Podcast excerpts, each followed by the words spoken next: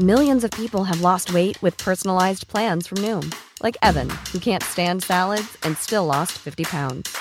Salads, generally, for most people, are the easy button, right? For me, that wasn't an option. I never really was a salad guy. That's just not who I am. But Noom worked for me. Get your personalized plan today at Noom.com. Real Noom user compensated to provide their story. In four weeks, the typical Noom user can expect to lose one to two pounds per week. Individual results may vary.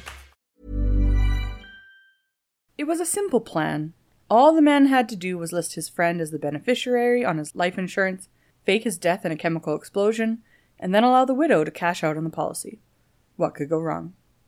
Stay tuned to find out on The Reluctant Historian.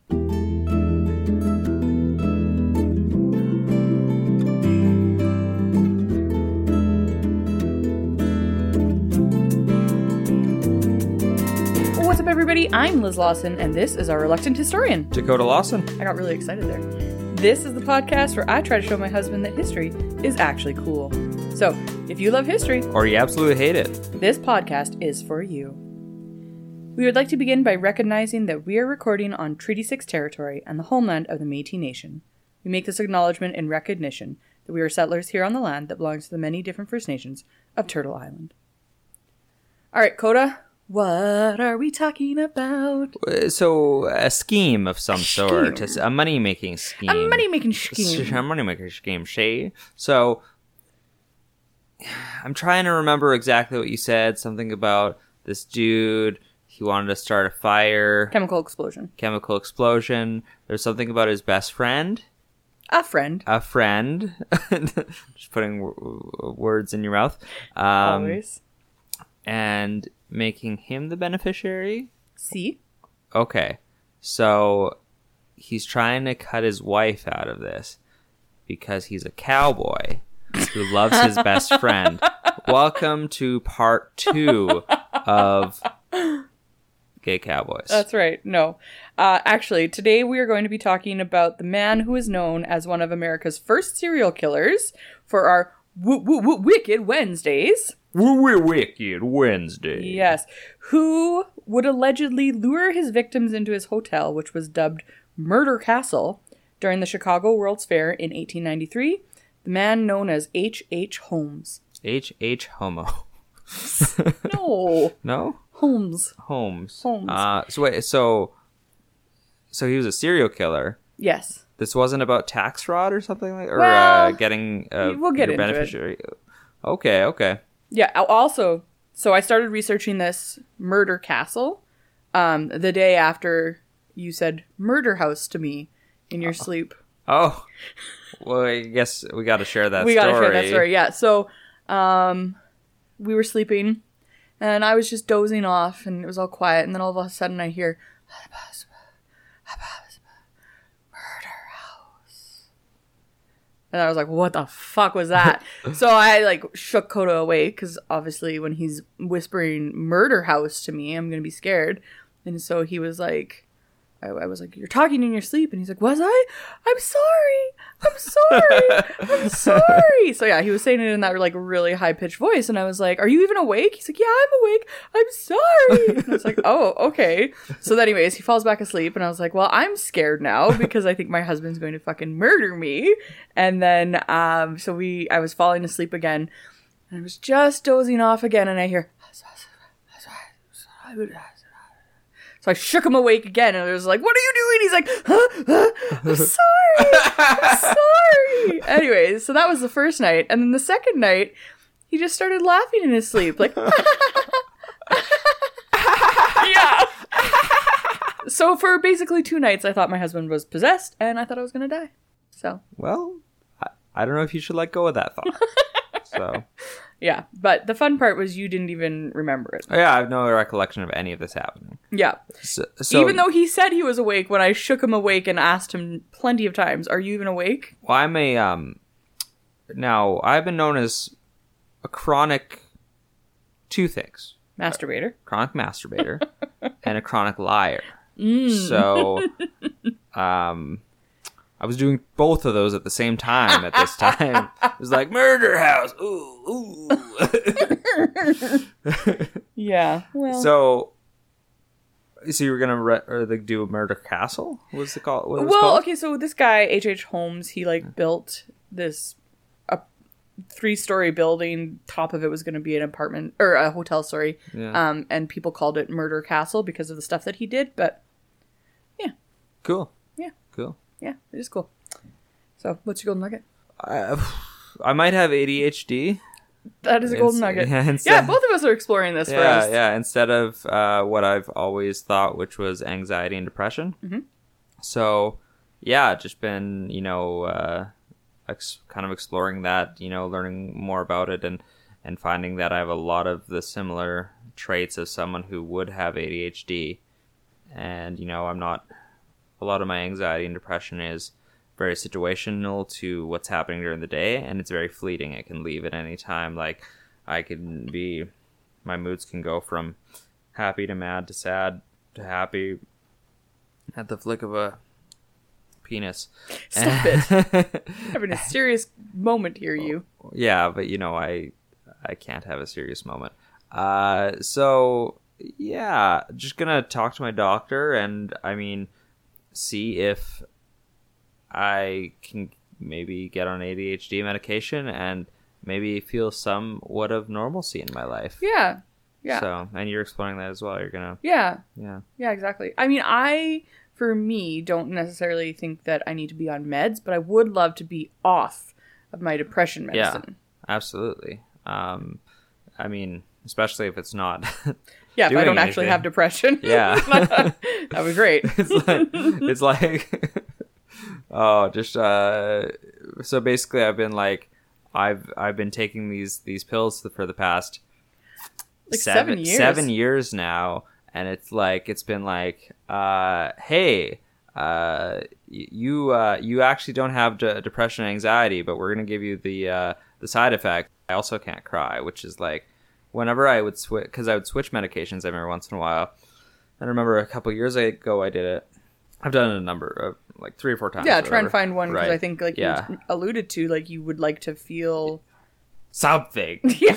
uh, so I remember uh, going off of my medication, and then all of a sudden the waterworks came on as I was watching The Vow, uh, which is like one of my favorite movies. I know. You hate The Vow, but. I just think it's a beautiful movie.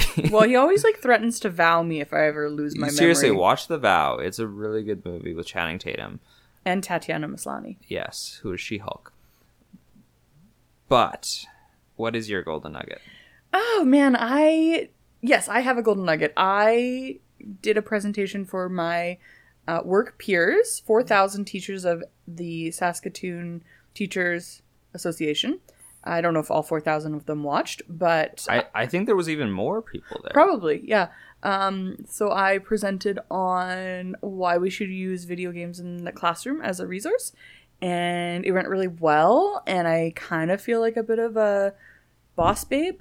You're a tra- you're a trailblazer in your industry, is how I look at it. It's so weird because I don't really see myself as that, but I've had a lot of people Yeah. say that. and you don't want that. You necess- No. you don't. You want to just be content with doing your thing. But Yes, I I'd- want I want you to be a boss babe, as you put it. I know. I just want to like go in, teach, be done, and be like, woo.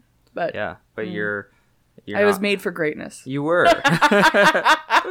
so you're you're doing that, and Yeah. then uh, yeah, that I saw the presentation. Not not when you you No, I- performed it for I- me. I practiced for you a Yeah. little bit, yeah, twice. Or I'm just picturing me like sneaking into the uh into the teachers convention with a, with a fake mustache on. I mean, they don't know I'm not a teacher. Do you need to show that you're a teacher? No. Oh, I could have just shown up. You could have. I should have. You should have. So Yeah. yeah. But uh, yeah, it, feel, it felt good. To, did it feel good to finally? It felt good. I mean, I wasn't. This is the part that I thought was weird. I wasn't nervous at all, Mm-hmm. and like I, I get very anxious and nervous when I have to like give a speech or a presentation to adults. Yeah. Teenagers, not so much because they're not real people, Yeah. but adults, I get very nervous about it. But I, until the last like thirty second, not thirty seconds, like last thirty minutes, Yeah. um, my one friend had mentioned something. I don't remember what she had said, but about the presentations, and it kind of triggered me. And then I got very nervous. Um, but that was like very fleeting. It only lasted for about 10 minutes. And then I gave my presentation and I, I wasn't feeling nervous. My body was responding in a nervous way. Like, Like I. you peed your pants. no, like I was sweaty and out of breath. Yeah. so, but like my heart didn't feel like it was racing. So it was weird. Like I was having like kind of like a physical reaction, but also not, if that makes sense. I don't know. Hmm. Yeah, this yeah. really, it was interesting. Yeah. Interesting. Yeah. But uh, no, I'm very proud of you. Yeah, uh, thank you. To be able to kind of Oh, and Larry came and watched. Yeah. That was so sweet. yes, uh, that Larry's a girl also. Yeah, Just- yeah. I'm not like who the fuck is Larry. I would hope you wouldn't be like, who is this man? yeah. Um. Also, side note, just about my ADHD. Oh, we're back to that. potentially. Well, I I'm just, just teasing. I had a thought. Yeah. That you know the, the audience who listens to this, they don't like. They don't see me on my day to day, but No. all they get is an, half an hour every week of me talking. I wonder if people are like, "Oh yeah, that makes sense." Yeah, Just listeners, how- write in and tell us what Just you with think. how scatterbrained and stuff, my stuff Maybe. comes across. So, Maybe. uh, yeah. So let's get into it. Yeah. So as I was trying to think about what to write about for this topic, because it was Wicked Wednesday and I wasn't sure what was wicked that I was going to research, I typed Wicked History into the Googles and I found a whole ass book series of biographies for wicked people. Uh, they're written by Enid A. Goldberg and published by Scholastic. Ooh. And my little nerdy grade 8 heart went, I fucking need that. Book fairs. Exactly. You got it. You got yeah. it. So, like, look at this cover. I'm going to get you to describe that to them. Oh. okay, so uh, picture someone. Oh well, okay. The the title is "A Wicked History." Vlad the Impaler, Yeah, you remember the him. real Count Dracula. Yeah, from our episode uh, Daddy Vlad. Daddy Vlad. and on it is a man roughly the size of Lord Farquaad from Shrek. yeah, that's a great description. yeah, thank you. And uh, he's got kind of a crown, like uh, you know Lord Farquaad would as well. Long hair. He's got really long hair. A green sort of. It's not meant to be a bathrobe, but to me it kind of looks like a bathrobe. It's Yeah. got uh, it's green, and then it's got a, a gold trim, and in in center of it, like somebody uh, defaced this book, uh, like they were spray painting. It says "vicious," and then at the at the bottom it says "scholastic," which makes you think, God, I love book fairs. I I love book fairs. I don't think you even know. no, well, okay. If I love book fairs, someone who doesn't read, or or shall I say, can't read. That's right. I, I, I can't imagine what they meant to you. Yeah, they were uh, like just a dream. So, anyways, I saw this and the whole series, um, and and they're like probably 150 pages, like very quick reads. They're written for grade eights. Um, I want all of them. Really? yes, so it could be a Christmas Wait, gift. how, how many books are there? I don't know. There's like probably like 30 in the series. Oh, cool. Yeah. So, um, Christmas gift, listener gift. Who knows? Yeah. we'll we'll put our Amazon shop list on our website. Mm. That's what people. That's what. That's what uh, people from uh, you know the YouTubes and stuff do. That's They're true. like, "Oh, I got my Amazon shop list. Buy me shit." That's true. So, so. we could post that. Although I don't think you can get these on Amazon. I think that they're only through Scholastic. Oh, weird. Yeah. So I struggle to find Wicked Wednesday topics. Okay. Yeah, and listeners, if you have any, please, Yeah. please send them to me. I don't know what to do for Wicked really, I feel, I feel like that'd be the easier topic to do because you just look up like, you know, any form of. I mean, true crime podcasts are a thing for a reason, right? There's so many of them. yeah, but You don't want to necessarily do just true crime. No, I I, I want to do like his. I want to keep the historical thing. So like this is historical because he is known as like America's first serial killer. Um, like I want there to be like a historical part to it, and I I feel weird talking about recent crimes, Hmm. like the Armin Maiwas, Maivas, and Bernd Brand's cannibal one. Oh, Like that one obviously was weird. Um, I don't necessarily know that I want to go in that like kind of a salacious way. You know, yeah, it gets the listens, but Yeah. I feel bad about victims, the victims. But see, dear, what you're Yes, not dear. getting is that we're sellouts. Right. And I don't care about victims. Okay. That's so as bad. long as we get the views, Yeah. fuck them. Oh my god. So my friend, she was commenting about how she doesn't think she's ever met somebody who just says anything that's on their mind as much as you. Oh, really? Who? Yeah. Uh, Tracy, who I work with. Oh, yeah? She was mentioning, she's like, he just has no filter. I was like, yeah, and I have to edit out some of the stuff that he says. Yeah, I've said lots worse. I know. Sometimes I catch myself saying something and I'm like, yeah, can you just can you edit that out? I'm not even going to go down that rabbit hole because it makes me seem a lot worse than I want to appear to you all. Mm-hmm. so yeah, you are a sellout, and you probably don't care. You're all about the views. clearly, Yes. yeah. Anyways. So H. H. Holmes is known as America's first serial killer, and according to some claims, they say he killed up to 200 people inside his macabre hotel. But was this true, or was it just sensationalized storytelling? this wa- this wasn't the guy who put the like the dungeon in the hotel. That was a guy. a different that's guy. him. Really? That Yeah. that like is this the one that American Horror Story season five is based off of? Never seen that. But it's it's hotel, so they hide bodies in the hotel. Um, like it's sim- similar thing. You know what? We should look that up. Yeah, I'm pretty sure this because when you said hotel uh, or or Okay, castle. or- you keep talking. I'm gonna Google. Okay, listeners. I'm supposed to vamp right here. So, Vamp. vamp. Like vampire. I'm supposed to turn into a vampire here.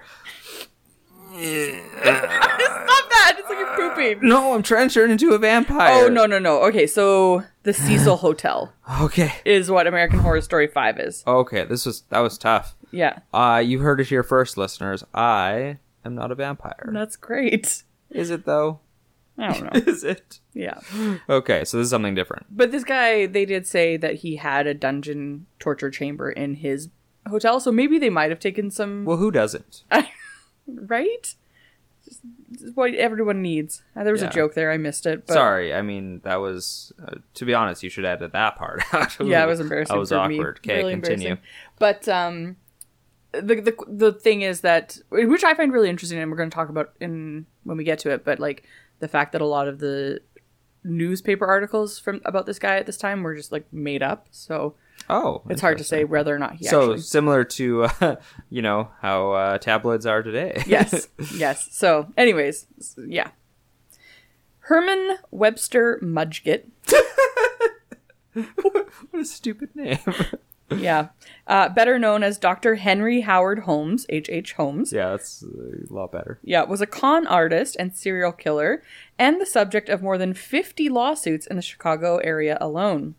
Until his execution in 1896, he chose a career of crime, including insurance fraud, swindling, check mm. forgering, and either being part of three or four bigamous illegal marriages, murder, and horse theft. Bigamous. I learned that word recently from Okay. my my friend because I was like, "I'm gonna bang your mom." What?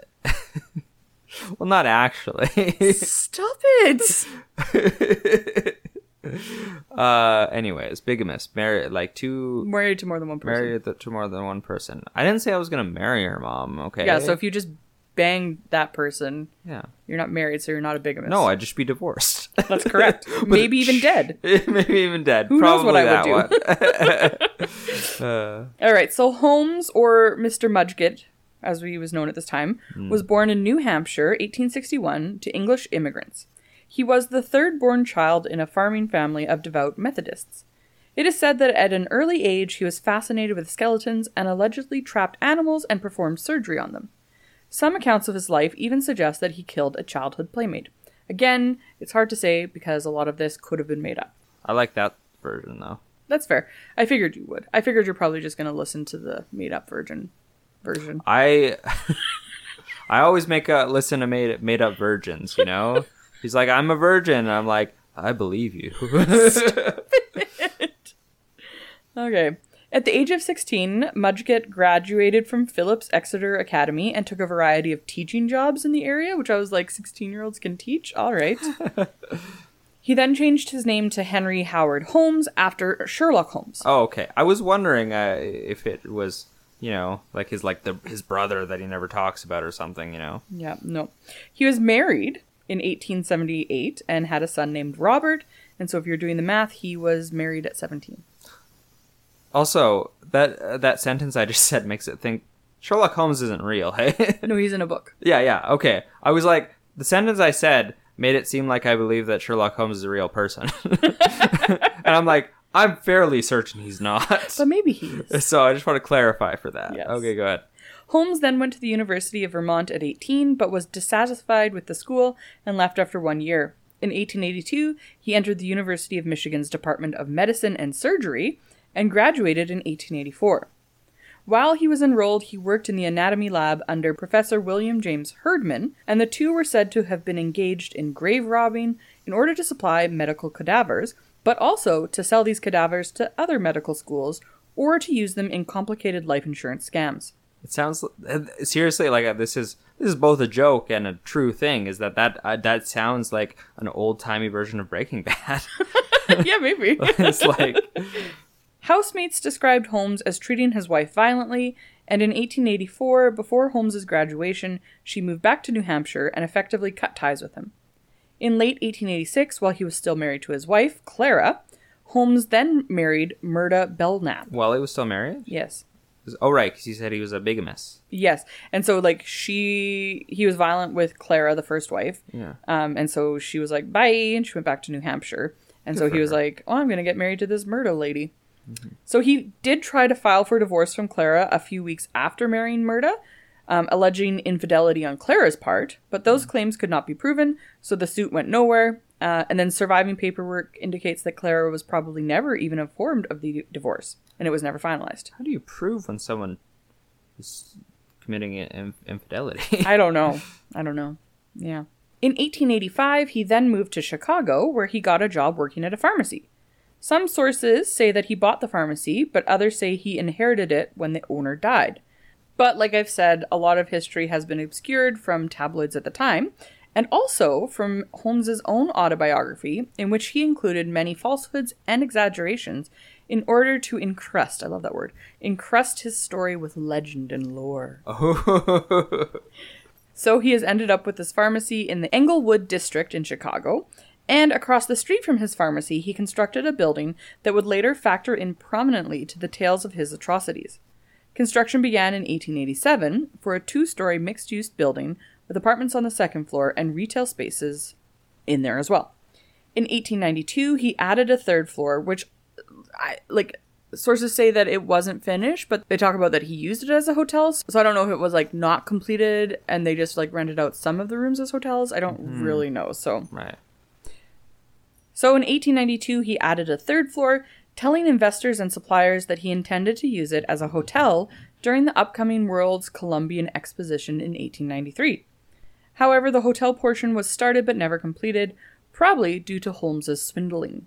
To furnish his enormous castle, as he called it, Holmes bought items on credit and hid them whenever creditors came calling. On one occasion, workers from a local furniture company arrived to repossess its property, only to find the building completely empty. Just, I thought you were gonna say gone. I was like, damn. No, the furniture was gone. yeah. A janitor bribed by the furniture company eventually revealed that Holmes had moved had moved all of his furnishing into a single room and then walled up its door to avoid detection. So very cheap, and I was like, maybe Dakota would like to do that one day. That sounds like a great idea. Although it sounds like a lot of work. Yeah, I'm willing to pay if I don't have to do as much work. That's fair. Described as debonair and abnormally charismatic, Holmes nevertheless elicited lingering unease among many he encountered. Still, his charm was substantial, enabling him to pull off financial schemes and, for a time, to get away with murder. He was even able to marry for a third time to Georgina York in 1894 without attracting suspicion. Was he divorced at this point or I don't no? think so. Oh, so he's he's a three-time bigamist. Yeah.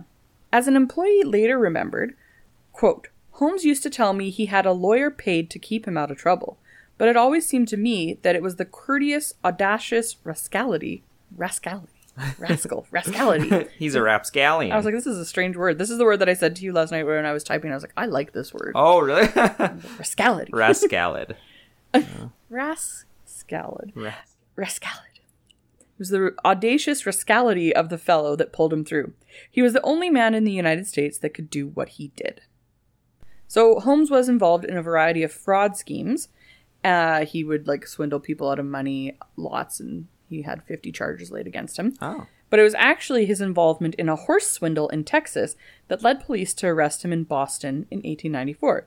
So what were they arresting him for, you might ask? Because I haven't really gotten into him killing anybody. Right, right. What were they arresting him for? Yeah, so he was actually being investigated for the murder, the suspected murder of his scammer associate, a man named Benjamin Pitezel. Pitezel was a carpenter with a criminal past and whom Holmes used as his right hand man for several criminal schemes prior to Pitezel's death. So I'm going to tell you about Pitezel's death. And I want to give a little caveat here is that I didn't go into the other murders Why did you do quotations? Did he kill anyone else? Well, that's the thing. Oh. Is that a lot of these murders were like made up and they're like, I remember hearing screams coming from the castle and he tortured people and he like threw bodies down the chutes, but like none of that can be proven. Hmm. Oh, really? Yeah. So I I could have done a, this episode in a different way and be like, these were the rumors. Right, but I wanted to Wait, focus mostly on what could actually be proven. So they didn't find any bodies? Like, they did. but in the, the dungeon? They found a child, small child skeleton. Well, everyone's got one of those. yeah, and I do I, I do talk about who they think that skeleton belonged to. oh. Yeah, but I there there are other people that like went missing and disappeared from his hotel and from um, his neighborhood, and he admitted to murdering a bunch of people, but then some of them were actually still alive. So Yeah, Jimbo from the down the block, he's dead. I got hi guys, yeah, exactly. Jimbo, what are you doing here? but I will. So I'm going to tell you the story of Yeah. these people that we do know for sure that he Okay, killed. sure. So, um, Pitezel uh, is the Benjamin Pitezel, so we know that he killed him. So Pitezel had agreed to fake his own death so that his wife, Pitezel's wife, could collect on a ten thousand dollar insurance policy, which she was going to split with Holmes. So they needed Holmes so that he could get the bodies. The scheme called for Pitezel to set himself up as an inventor and then be killed and disfigured in a lab explosion. Holmes was to find an appropriate cadaver to play the role of dead body. Instead, Holmes killed Pitezel by knocking him unconscious with chloroform and setting his body on fire. However, forensic evidence presented at Holmes's later trial showed that the chloroform had been administered after Pitezel's death. So hmm. he just set him on fire and then put the chloroform on him. Shit. Yeah.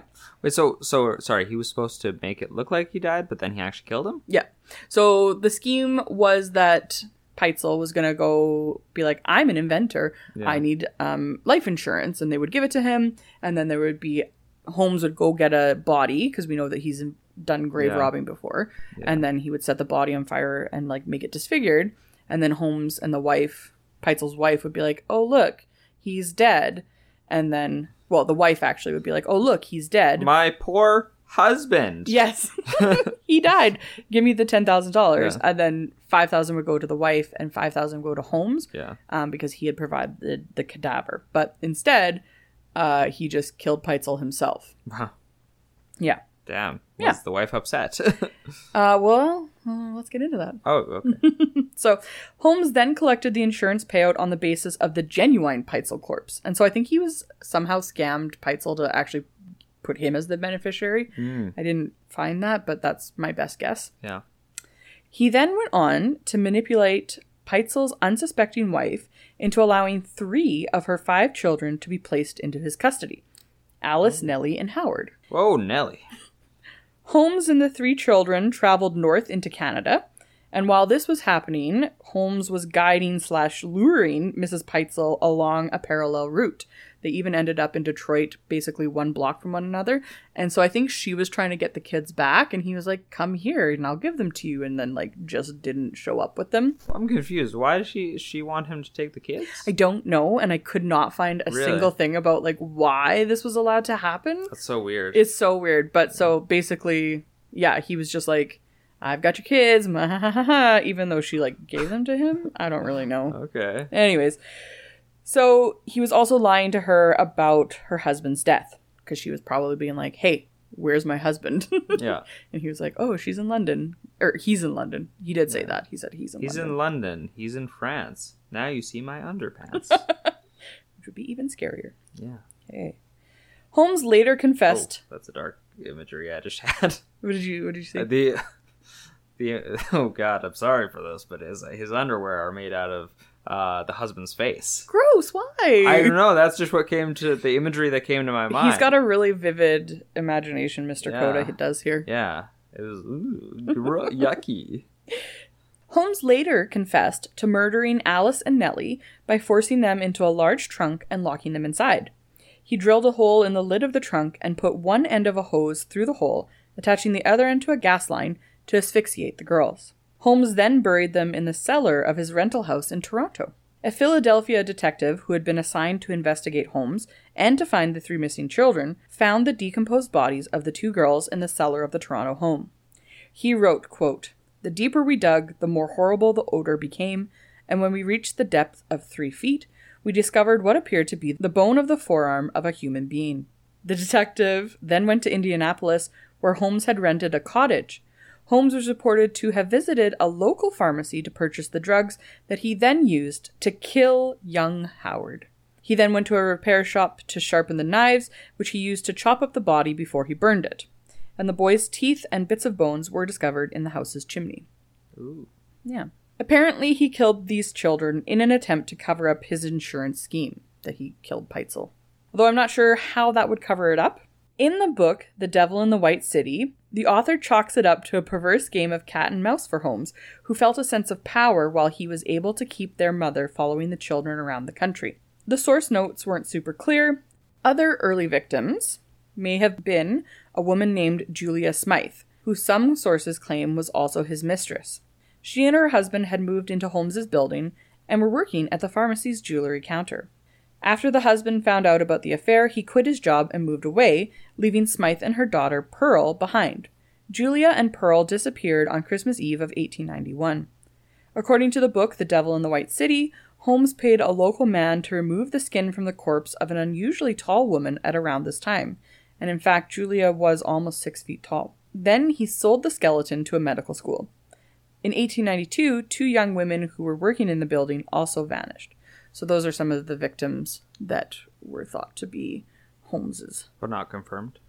Uh, they're pretty sure about Julia and Pearl because, like I said, that child skeleton, they're pretty sure it was her, Pearl's skeleton. I'm picturing Pearl as uh, in Spo- SpongeBob SquarePants. There's a character named Pearl, and she's a giant whale. Yeah, that's probably it. Yeah, she's like a whale, right? Like a cartoon whale. That's who she is, yeah. Yeah. and her Um, dad's a crab. Basically, yeah. That's. Or her dad has crabs. I don't. Uh, I always get that confused. Yep. So back to July 1895, we were we left with Alice and Nellie's bodies. So the Chicago police and reporters began to investigate Holmes's building, which is when they found that child skeleton, and they now locally referred to the building as the castle or the murder castle. Newspapers began printing lurid stories about the alleged murder castle, claiming that Holmes had outfitted it with trapdoors and secret rooms in order to torture and kill guests. However, these claims were sensationalized due to the practice of something called yellow journalism, which was in fashion in the 1890s, which involved exaggerating or simply making up news stories. Oh, Yes. So, what I wanted to talk about quickly here is like, I feel like there is a journalistic code of ethics, and I think it probably came out of stuff where people are like, we're just going to make this shit up because Yeah. we can. And I think it, it makes me think about like how, yeah, we kind of suck at using social media right now, and people can just do whatever they want. But I think that one day we might have laws and rules around social media and how it can be used, similar to how, like, you know, when newspapers first became a thing, they were like, sure, let's just make stuff up. yeah. I mean, when a new, a new form of, you know, thing.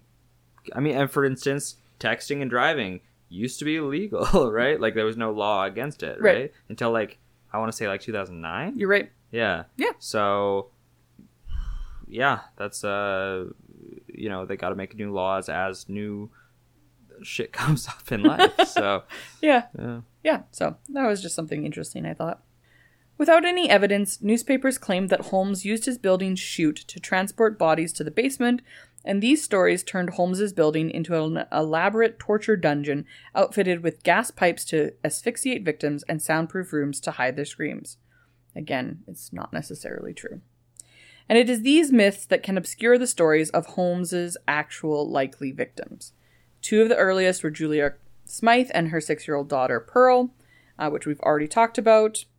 And during his life, Holmes alternatively denied killing Julia and then confessed to accidentally killing her while performing an abortion. And it's still unclear what actually happened to her and Pearl, but there was that child skeleton. Holmes himself admitted to murdering 27 people, but some of those that he confessed to killing were actually still alive, and then he also confessed to six attempted murders. However, it turns out that Holmes was paid $7,500 for this confession, and the confession itself was quickly found to be mostly nonsense. The evidence for Holmes's murders of Ben Pitezel and his young children, Howard, Nellie, and Alice, in 1894 is the most solid, and even so, investigators only tried and convicted him for Ben's murder. Holmes received the death sentence in 1896 and died by hanging in Philadelphia about a week before his 35th birthday. in West Philadelphia, where I was hang, hung and raised, hanged and raised, right? Yeah, Yeah. it wouldn't be hung. It- that- that- that's a it. It, sh- it should be hung. I just want to like for the grammatic. Sorry, there's a whole side tangent, but uh, I don't have ADHD. I swear. But but instead of ha- hanged, hanged sounds stupid. I do uh, think that uh, the way we grammatically talk about hanged in the past tense, it doesn't make sense to me. Yeah. I agree with you. Yeah, thank you. Anyways, in West Philadelphia, where I was hanged and raised, doesn't make sense. You know what? I don't. Ha- I didn't have a lot of time to come up with the song. Sorry. But anyways, there is a lot of parallels between this and Fresh Prince of Bel Air. Just saying. Great, agreed. Okay. Yeah. At the killer's request, he was buried 10 feet below ground in a cement filled pine coffin because he was worried about grave robbers. Yeah, that that makes sense. He's like, I've seen, I've witnessed this firsthand. Yeah. So, Dakota, what do you think? Thought it was pretty interesting. Okay. Um, you know, yeah, I wish that he would have. Not that I wish he would have killed more people, but like, I guess that would make the story more Interesting. interesting, right? Yeah. You know, again, yeah, if it was like a story, but this is like real life. Yeah, but like the stuff we see in TV is so much better than what we get in reality. Oh my God. so, uh, so I don't have a problem. I swear. Uh, so, and then he's like, he's got this like just the third level of his place is a hotel. Yeah. I'm like, if I was the coding guy, I'd be like, think you're looking for like a motel, sir. this is not a hotel. Because what's the difference between a motel and a hotel? I mean, I have no idea. Typically, a motel to me is like one, maybe two levels. A hotel's, you know, a lot more. Mm-hmm. Many so levels, that's true. the point is, I didn't like that aspect of it. He should have done better at hotel building. So, or called it what it is, a motel. well, so so I didn't really write about this, but a lot of people think that he was just trying to um, scam people that way. So he would go to people, investors, and be like, "I'm building a hotel. Give me ten thousand dollars," and they'd be like, "Great, okay, yeah, here's this ten thousand dollars." I guess so. If he would have been like, "I'm building a motel," they wouldn't have. they wouldn't have given it all to him. So the real scam was that he called it a hotel when it's actually a motel. Yes. Yeah. So That's true. um, Okay. Uh, I I got this. I got the zinger. I got the zinger. Okay. Okay. I'm giving this seven point five Motel California out of ten. Perfect. You know, honestly, as I was reading it back, I didn't Yeah. think it was that good. So I, I think a 7.5 is spot on the nose. I, th- I mean, I thought it was uh, like fairly interesting. I don't know. You've been giving me eights lately, so I guess so. You've been uh, too big for your britches. You're getting too big for your britches. Whatever the hell a britch is. Have Your we have this conversation before? pants, Britches or pants. Right. Did we have that conversation in the pants episode? so. Episode? I feel like we've talked about your britches before because I I think I've told you that you're getting too big for your britches. I mean, I, I know you said that to me in my life at one point. Yeah, because it's true. Settle the fuck down, okay?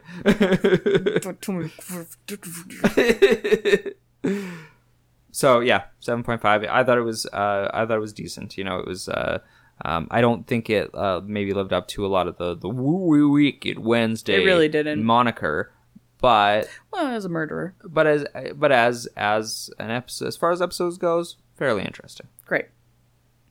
Well, that's all we have for this week. We'd like to thank you for taking the time out of your busy day to hang out with us. If you enjoyed listening to what we had to say, please download our podcast from wherever you get your podcasts, leave a review, or tell your friends about us because indie podcasts really do grow through word of mouth. And if you want to stay in contact, you can follow us on Instagram at The Reluctant Historian, or leave us a tip at buymeacoffee.com slash The Historian. You can also shoot us an email with future show ideas or corrections you may have noted to The Reluctant Historian at gmail.com. So we'll see you next week. Same time, same place. Welcome, Welcome to the Motel California. Such a lovely place, such a lovely place. You'll get murdered in your face. face.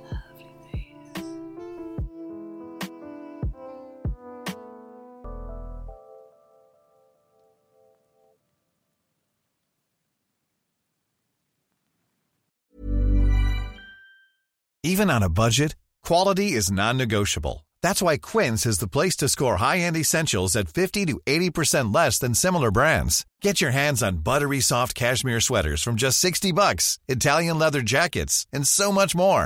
And the best part about Quince, they exclusively partner with factories committed to safe, ethical, and responsible manufacturing. Elevate your style without the elevated price tag with Quince. Go to quince.com slash upgrade for free shipping and 365-day returns.